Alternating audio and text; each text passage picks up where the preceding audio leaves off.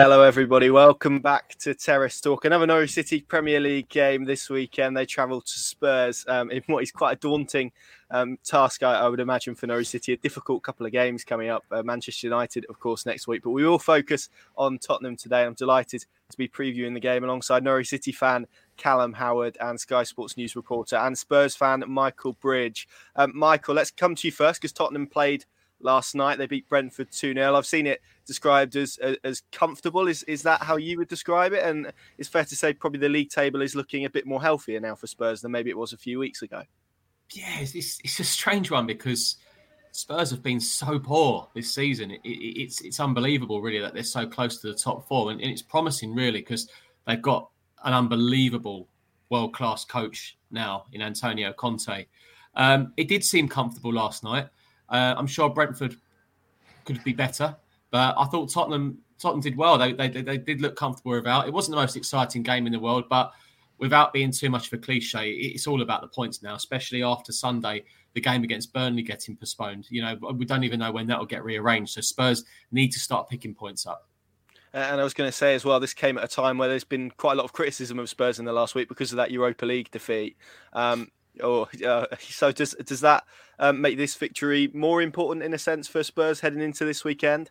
Weren't even the Europa League; it was the Europa Conference, Conference League. Of course, yes, my I bad.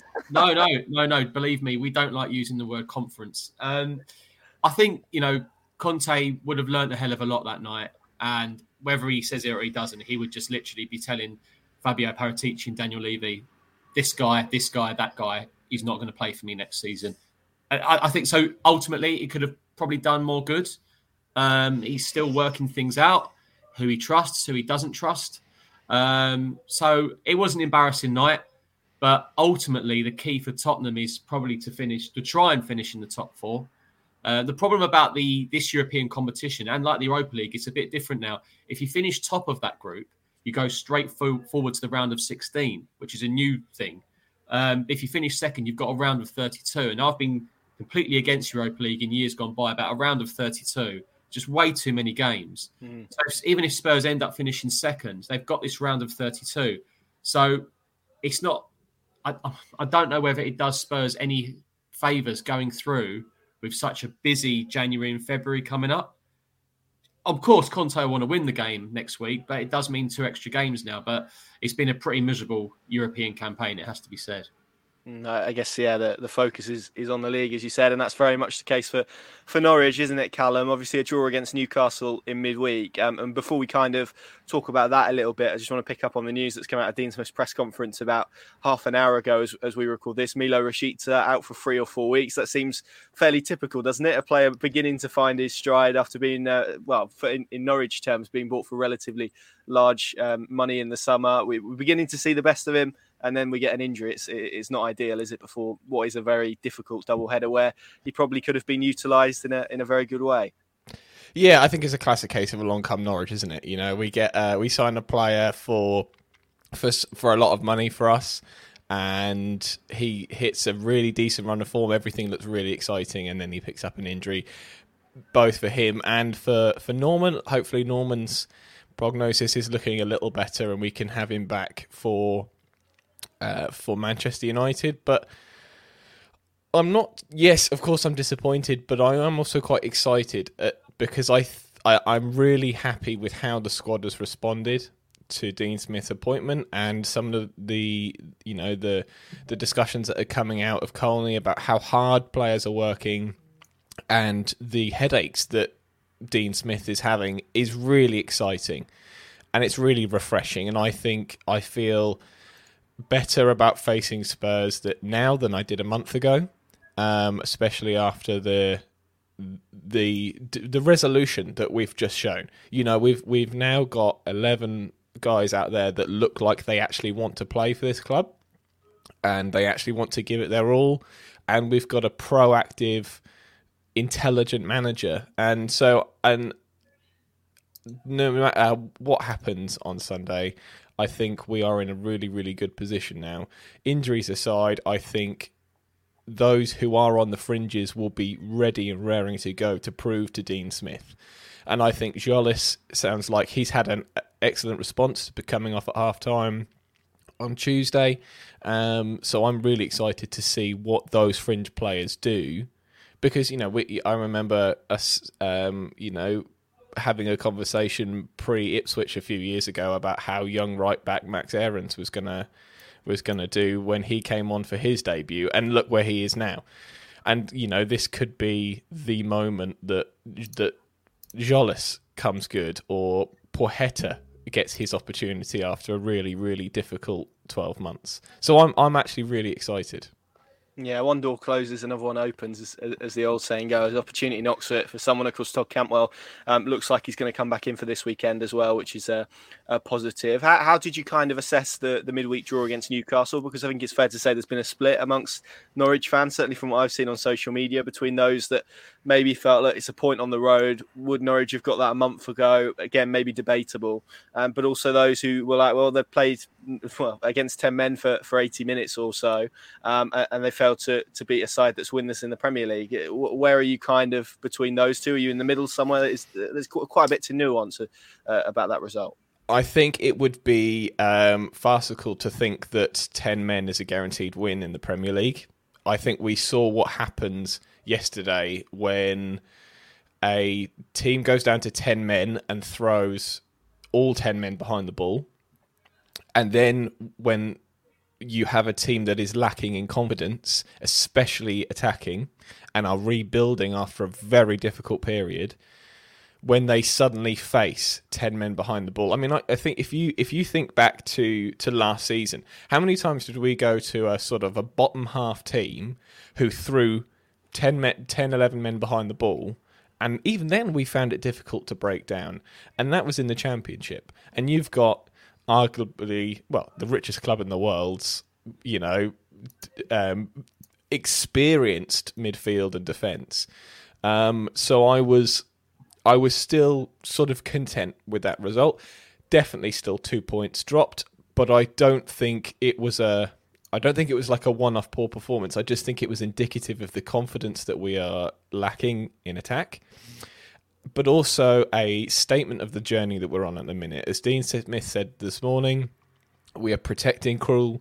We are reducing the amount of clear cut chances we're giving away, which when you look at, say, the Manchester City or the Liverpool game, how it was just chance after chance after chance, and they weren't just like, you know, shots from distance, these were good goal scoring chances.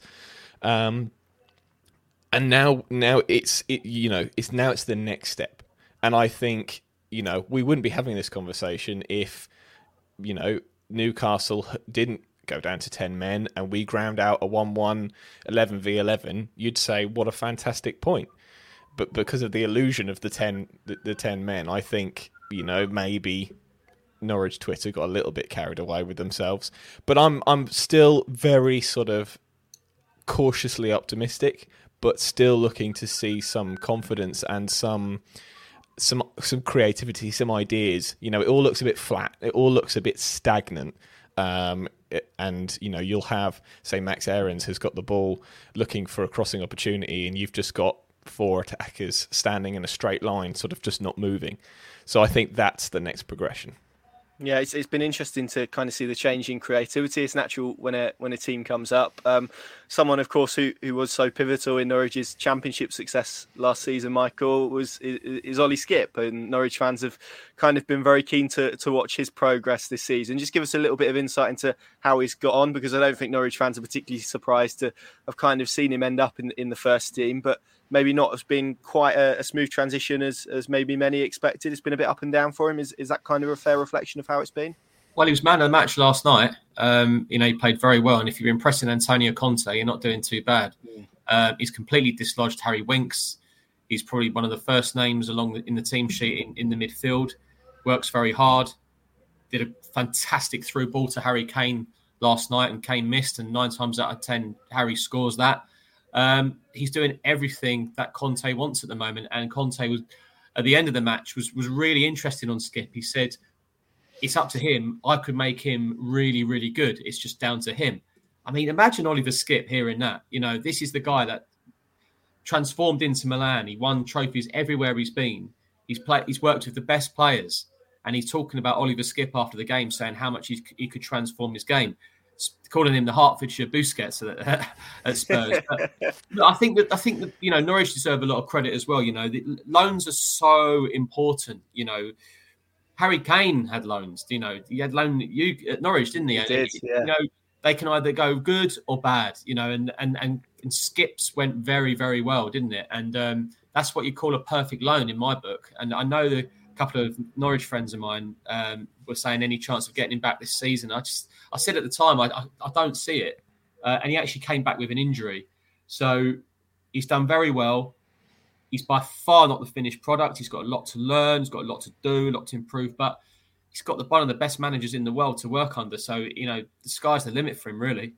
Mm, I'll, I'll, come back to Antonio Conte in a moment, but just uh, again on Skipp, how good could he be for, for Tottenham? I suppose that's that's the question now, isn't it? He, said if Antonio Conte, as you say, is saying he could be anything that he wants to be, I guess we're we're kind of in the territory that I mean, if he if he stays at Spurs, if he is part of Conte's kind of rebuilding mission, is at the heart of that, and you know, as as, as you will hope and other Spurs fans will hope, they go on to to be a bit more successful, to finally get that trophy that that the fans crave so much. He could be at the heart of that, I suppose.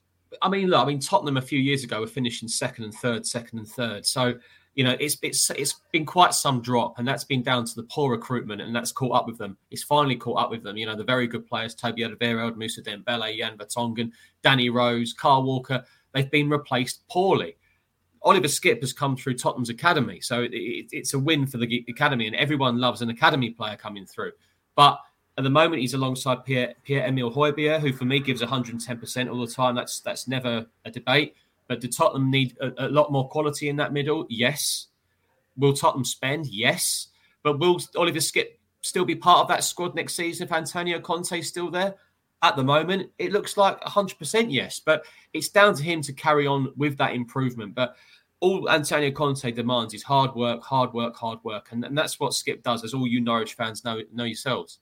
Hmm, I'll ask you a few more, Michael, because I know you've got to uh, you've got to leave us very soon to, to go to Antonio Conte's press conference. But just just on him, um, what has uh, kind of been his, his early weeks at the club like? Because uh, it's obviously a glamorous appointment, isn't it? It's a one trophies wherever he's been, but Tottenham have had someone like that before, I suppose, in, in maybe a different element yeah. of his career in Jose Mourinho. So what what's kind of it been like compared to maybe the early weeks of Mourinho? Have there been some similarities between the two? Has it been radically different? Yeah, I mean, I made no secret in the summer that he was the one manager I wanted to bring in. And when there were talks, it was very exciting. And all of a sudden, those talks broke down. Fans were angry. They blamed the chairman and they talked about budgets and, you know, not giving Conte what he wants. And then all of a sudden, I don't even think everyone says Nuno Espirito Santo was eighth or ninth choice. In my recollection, he wasn't even a choice at the time. It was a very surprising appointment.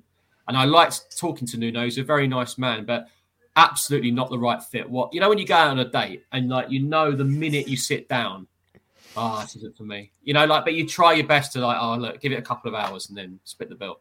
Like that, it was just, it just wasn't, it wasn't a right fit. It didn't work, and we wish Nuno well as he moves on, and he'll do. I'm sure he'll do well elsewhere, but it was the wrong fit, especially after Jose Mourinho. This guy, Antonio Conte, is just exactly what the club needs. He's an absolute breath of fresh air. He's non-stop on the touchline. You've got Arsenal fans saying, "Oh, he's over the top. You beat a Leeds reserve side." What do you want in a manager? Do you want a manager just to stand like that for ninety minutes, or do you want a manager to go like that and do like that to the fans? I know what I prefer. So he's the likes of Eric Dier, Ben Davies, Tottenham's best players last few games. They're the players that Spurs fans wanted out at the start of the season. So it's not the best squad Spurs have had for a long time, but he's doing, he's making the best of what he's got. At the moment, that means the football's not pretty. As I say, there's no creativity in that midfield. Harry Kane's still not back to his best. So you're not going to play the best Spurs side in the world Sunday. But what you are going to play now is a very, a much more solid Tottenham team under Conte, uh, who's a lot better at the back, haven't conceded much. So it's a tough, tough game for Norwich this Sunday because of Conte. I rate him that highly. And if it doesn't happen for Spurs under Conte, I think we Spurs fans will might as well just pack up and go home because Spurs have tried every manager. They've tried the Harry Redknapp. Poch went well. They went for Mourinho, the serial trophy winner. That didn't work out in the end. This guy, I think this is this guy is who Daniel Levy thought of with Mourinho. But Mourinho, I think it's fair to say a lot of people think now that his time had passed. Yet Levy probably wanted. To, he's that, that's the Conte now from Mourinho 2004. That's how I see Conte. You know, the players are, are running more than any other team in the league. Before Conte came, Spurs ran the least. That's incredible. Now, the worry for that is in the, in next few weeks' time, you might see some Spurs players pick up hamstring injuries, whatnot, during the busy Christmas period. That's that's my worry. But ultimately, Spurs have got the disappointment absolutely spot on. Mm, two more then before I uh, before I let you run off. Um, first and foremost, Harry Kane, as, as you mentioned, them not being in, in the best form this season. Um, as you mentioned, did uh, did have a loan spell with Norwich, which uh, we, we won't go into because it wasn't it wasn't wasn't particularly great. Um, but uh, clearly has become quite the player since then. Um, you, you, mentioned there him not being sort of in, in his in his full rhythm. Um, do you think in, in many ways, and again, obviously, um, Callum's a, a Norwich fan, so I'm sure he won't mind me asking uh, in terms of this game? Will he target this game as a good opportunity to get back to to uh, well find goal uh, find a goal first and foremost, I suppose, but also rediscover his confidence, I suppose, and also his role within this Antonio Conte setup. Well, I mean, look, he targets every game. You know, I, I, know, I know a lot is made of him. Oh, you know, he wanted to play against San Marino. I don't know why in this country that's seen as a criticism. When Ronaldo does it against Liechtenstein, everyone says, "Hey, amazing, great professionalism."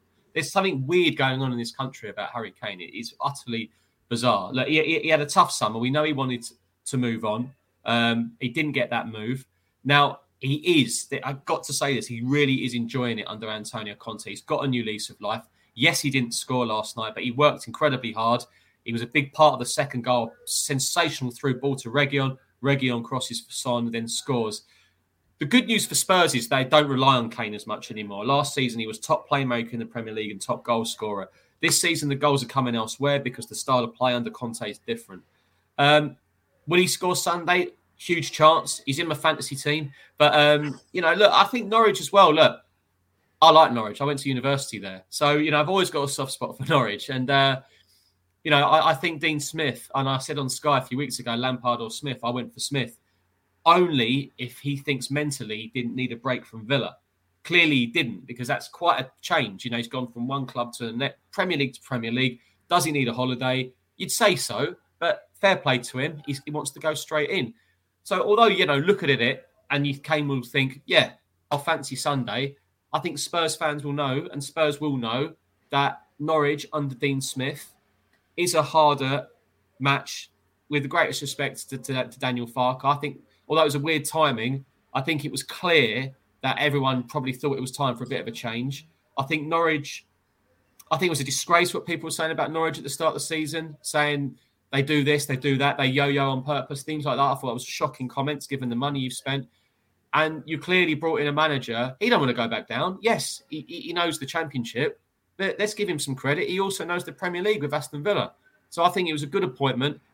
Uh, great club, big club, big fans, loads of fans, and uh, yeah, I think it should be it should be a good game Sunday. Norwich, Norwich could have a slight advantage given they've had a couple of days off because Spurs will be shattered after that. They didn't stop running last night, so although Spurs will be strong favourites and rightly so, Norwich those two extra days could play a part later in the game. Yeah, just finally then, Michael. Um, your, your score prediction, I suppose, and, and how you see this game going. Uh, I guess you'll have your, your Spurs hat on. Some people like to do a head and heart prediction, so feel free to do that. Um, before we let you go, how do you, how do you see this game going? Well, I'm going to look at it from a positive side because I've been so miserable all season with Spurs, and I think on the positive, I think Spurs are looking a lot more like a Conte side now. I think but the Burnley postponement might have done them favours because Conte got another few days of him on the training field. Conte actually said that last night.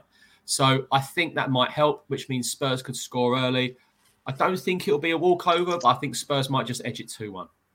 Lovely stuff, Michael. Thank you very much for joining us. Um, hopefully, we, we we're not going to make you late for Antonio Conte's press conference. So, uh, right, no problem. Thank you very much, guys. It.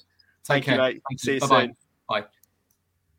Callum, if I come to you, then uh, apologies. That was a little bit of a quiet ten minutes for you, but I wanted That's to quite all right. That's quite all right. As much out of Michael as, as uh, we could do before we uh, before we let him go. Um, to reflect on on Norwich City, then we've spoken about Milot Rashica and, and and his injury. So I guess the the next question is, which direction do you see Dean Smith heading into with who replaces him? Are, are you expecting someone like Todd Cantwell to come back in, for example? He's he's not a like for like replacement, but obviously has um, a, a, lot of creative um, capabilities, which is an area that Norwich City have been lacking in. Do you see him giving Christos Tzolis another go? How do you kind of see him going for for Sunday's game? I um I think two of the front three need replacing for this game. One through injury, one through performance. I think obviously uh, Milo will be replaced. Uh, you know, as a as a local lad, I, you know, I'm always going to say that I'd love to see Todd come back in, but I don't. I was having a conversation with somebody about this the other day. Is is I don't think he is the white knight that's going to come and save our season. Uh, and and I don't think he's done anything to show that he's going to be that. Um, of course, I'd love to be proved wrong, um, but I think he deserves a chance. You know, the same as as Smith's first game. I think he deserves forty five. And if he comes in and he puts in a shift and he looks like he's on pace, then maybe stretch that to 60. But if he comes in and does another 45 where he's pulling silly skill moves on the edge of his own box, which you cannot do against Tottenham in the Premier League, yeah, you can do that against Huddersfield in the Championship, but not here. So, um, and then I'd like to see how Tzolis responds. I think um, Smith mentioned in his press conference that you know he he spoke to Christos um, during training as to why he was taken off at half time, and he seems to have shown a response to that. So it could be exciting to see to see that. Um, but there's there's a part of me that would love to see Semi Puerta in the Premier League, and I think I, I think if you if you had him on that left hand side with Brandon Norman, who has looked, and I think he, uh, sorry, not Brandon Norman, what I say, Brandon Williams. Um, Brandon Williams has looked fantastic since Dean Smith came in. Um, I think it was the right choice to bring Giannoulis in, not because Williams had done anything detrimental, but because you know when you've got that those ten men, you need that sort of more attacking mind of Giannoulis, and it came off. He got the assist for the goal. Um, but I think if you had a left hand side pairing of William, an absolute wall of Williams, and then Puerta who could pick the ball up and just disappear with it, I think could be Dean Smith talks about those transitions, and I think you get you've got the if you have the pace of I mean and you know Williams isn't exactly slow is he? So if you had you know Williams and, and Shemi on one side, and then you had maybe um, Aarons with Dow on the other side, I think could be a nice sort of more ex- more experienced, a little bit more um, grounded, creative outlet on the other side. But I think I think Sargent's had his go, and you know, ten out of ten for effort. But in the in the Premier League, you know, people can you know people have said, oh, you know, he's like Bobby Firmino. You know, he does all the hard work and doesn't score the goals. But if the ball if the ball falls to Bobby Firmino in an open goal, he's going to put it in the back of the net. You know that I think, I think he either needs a lot of confidence boosting, or it's going to be the one that got away, and and maybe we're looking at another RVW. Um, but yeah, that would be that would be my sort of go to for for Saturday. I'm fascinated to see, and, and look, let's let's all cross our fingers and hope it happens. But if Josh Sargent can just get a goal somewhere, something that hits his knee, or I, I don't know, it's a tap in from two yards, maybe as opposed to a tap in from outside the penalty area, perhaps, um, just to see what that does for his confidence and whether we see an, a, different player. That's going to be interesting. Um, Callum, I, I've kind of been thinking this week about this double header coming up, and um, I, f- I feel like at the moment it's quite natural to do be doing a lot of comparing. How how would you feel if Daniel Farke was still in charge? Th- those sort of questions. And, and, as I asked you from the off, maybe the point on Tuesday is not necessarily something Norwich would have got a month or so ago when they had someone else in in the dugout. I mean, it's all hypothetical. We'll we'll never know. But I keep coming back to the fact that I, I'm quite excited to see how a Dean Smith side approaches this double header of games against big clubs, clubs that are in the traditional top six, I suppose, but have struggled in different periods at different times in different competitions this season, and maybe aren't at the level of well, say say the three big ones at the moment: Manchester United, um, Liverpool, and uh, Manchester City, rather um, Liverpool and, uh, and Chelsea. Do, do, you share that feeling? Are you quite excited to see how Norwich approach these games, given how Smith has transformed them off the ball? I am definitely. Um, I think I was talking to a friend of mine the other day who, unfortunately, is an Ipswich fan. I was just giving him a little bit of an education on what good football was, and um, especially after they lost a two 0 lead to Arsenal's under twenty ones.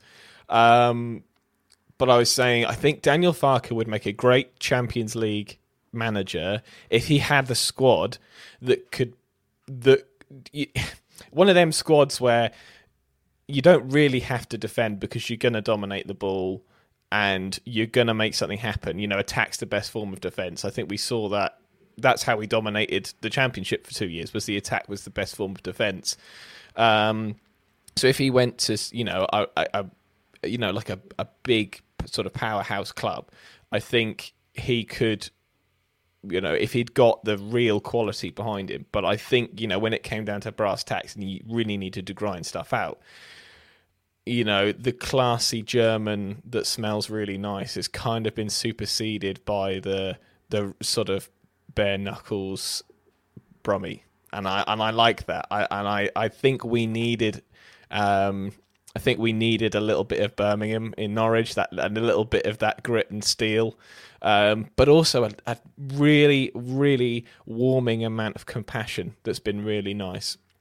And when Dean Smith was sort of rumored and announced, I, I, watched a lot of sort of interviews and podcasts, and there was a great one that floated around of him doing a talk at Birmingham University about um, sort of like player well-being, and then we had the story of uh, that John Terry came out with a couple of weeks ago and I think that's going to be really interesting because I think with Daniel Farke, there was so much talk about psychology. There was so much talk about well-being. There was so much talk about the having players who are capable but just not delivering. And I think that's what Dean Smith will excel at is taking players like a Jack Grealish, who he knows is capable, and then getting them to deliver. And that's why I'm so excited about seeing players like Tzolis, like Milot Rashica, like Todd Cantwell, like Andrew Omobamidele, players who we know have got all of the raw talent, but mentally need refining with experience and coaching. So I, that's what I'm really excited about, and and I am cautiously optimistic about this double header. I'm not going to get carried away and think that we, you know, we're going to go and steamroll two teams who have come off a, a turbulent time. But I think it, it, I think it would be ignorant to think that Manchester United and Tottenham although they've had a difficult couple of months, are, are going to be really easy fixtures because they are now both coming out the other side. They're both got new managers in place with new philosophies. Yes, they are sort of in that sort of early days, but they're still looking a heck of a lot more secure and assured than what they are. So, yeah, I'm excited and a little bit more confident, but I'm still not getting carried away.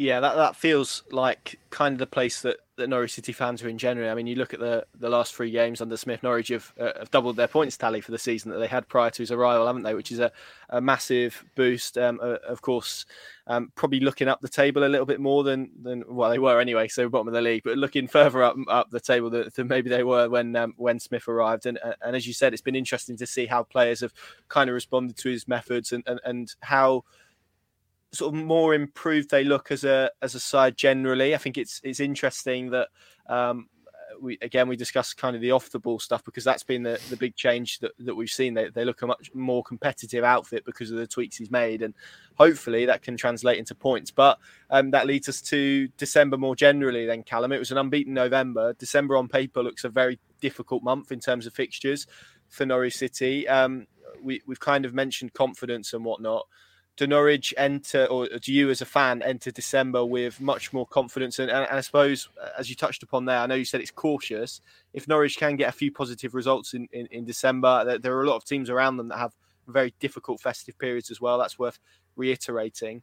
Um, if they can just get a couple of results and just keep it alive for as long as possible, then that's going to give everyone a lot of hope and, uh, and optimism, isn't it? It feels slightly, I mean, maybe we're going to be saying this all season, I don't know, but it does feel a little bit make or break, I suppose, this month, because if they lose all of them, they could find themselves back at the bottom. If they win a couple and keep themselves within touching distance, it's game on heading into the new year.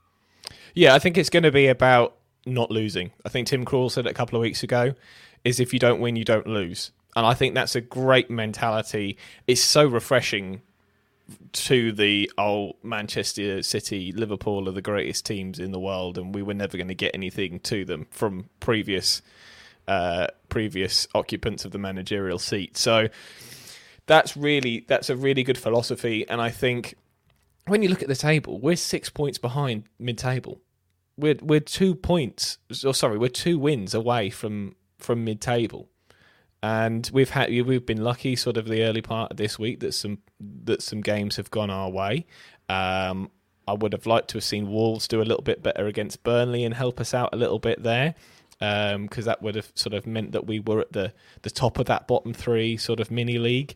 Um, but I think if yeah, so if we don't if we don't win, we don't we we can't lose. And I think if we can pick up a draw against Tottenham, if we could nick a win against Manchester United, I think that would be fantastic. I think that would be one of the if we could nick a win against Manchester United, I think that would be one of the the best results of of the season so far. Um, and then we've we I think we've got an arguably competitive game against Aston Villa. Uh, I don't look at Villa with um, with any sense of sort of apprehension as I do with with somebody like a Tottenham or Manchester United. Maybe that's a little bit of ignorance and a little bit of overconfidence on my part, and um, my father-in-law won't like that being a Villa fan.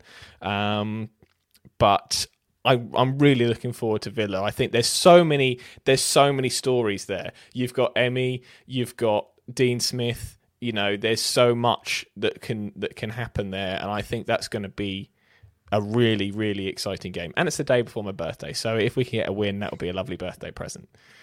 Yeah, absolutely. I say it's it's been fascinating. Obviously, doing doing these kind of shows all season and getting to speak with um, lots of different Norwich City fans, and, and just watching how the mood has um, certainly in in kind of the end weeks of the Farke era really, really plummeted and was kind of a, an all time low by the time we got into that Brentford game. And ever since, it's just been slowly building. And I get that sense from you, Callum, which is um, which is really interesting. Um, hopefully, we're, we're still building up as we as we um, head into next week's show and, and look ahead to Manchester United. But to end then, finally on uh, on on this game on Sunday, I'll ask you the same as what I asked uh, Michael um, just before before he left us. Um, how do you see this game going first and foremost? Uh, the last game uh, that Norwich played in that stadium was that FA Cup game where they, they won on penalties. So that's a good omen, I suppose. Um, and uh, yeah, let's let's have your score prediction as well. As I said, feel free to go head and heart if that's the way you want to do it. But um, yeah, let's let's hear your thoughts. I think I'm going to have to go head and heart. Um, I think heart says we soak up pressure for 95 minutes and then we score another Hanley header at the back post in the 96th minute in added time. Um, but I think my head says we do we do really well. Maybe a nil nil maybe an unfortunate 1 0 to Tottenham, I think. Um, I think it's going to be a brave display. I think it's going to be an impassioned display. But right now, maybe in a couple of weeks, but right now, I just don't know that we've got the attacking confidence and competence to score enough to hold off a Tottenham right now, especially having sort of seen their, especially Harry Kane's re-emergence um, under Conte. Yeah, it may, may be in many ways um, a worse time to play Tottenham, I suppose, because yeah. they won on Thursday. Yeah. But as, Ma- as Michael mentioned, um, perhaps not the most creative side in the, in, in the world, and, and we've seen Norwich as well successfully limit teams to relatively little from from from that perspective. So that's a positive as well. We shall see how it um, develops. Um, we will be, of course, at the Tottenham Hotspur Stadium on Sunday. Uh, Pinkun.com, the place to go. And also, if you yet to do so, um, download our new Pinkun Plus app, uh, two month free trial on that. Um, going to be loads of exclusive content on there, uh, video content, podcasts, etc. That's uh, kind of your your uh, your your go to Norwich City app now, I think, as well. Um, minimal advertising. A lot of people will be pleased to hear, but um, yeah, do check it out. Um, we've had uh, quite a lot of positive reviews so far, which is um, which is good to hear. So uh, yeah, all your app providers, you, you, you should know where to find it. Um, that's just about it then. Thank you very much for joining us for this week's Terrace Talk. We'll be back again next week to look ahead to Manchester United. It's going to be a fascinating game on Sunday. Enjoy your weekend. We'll see you soon.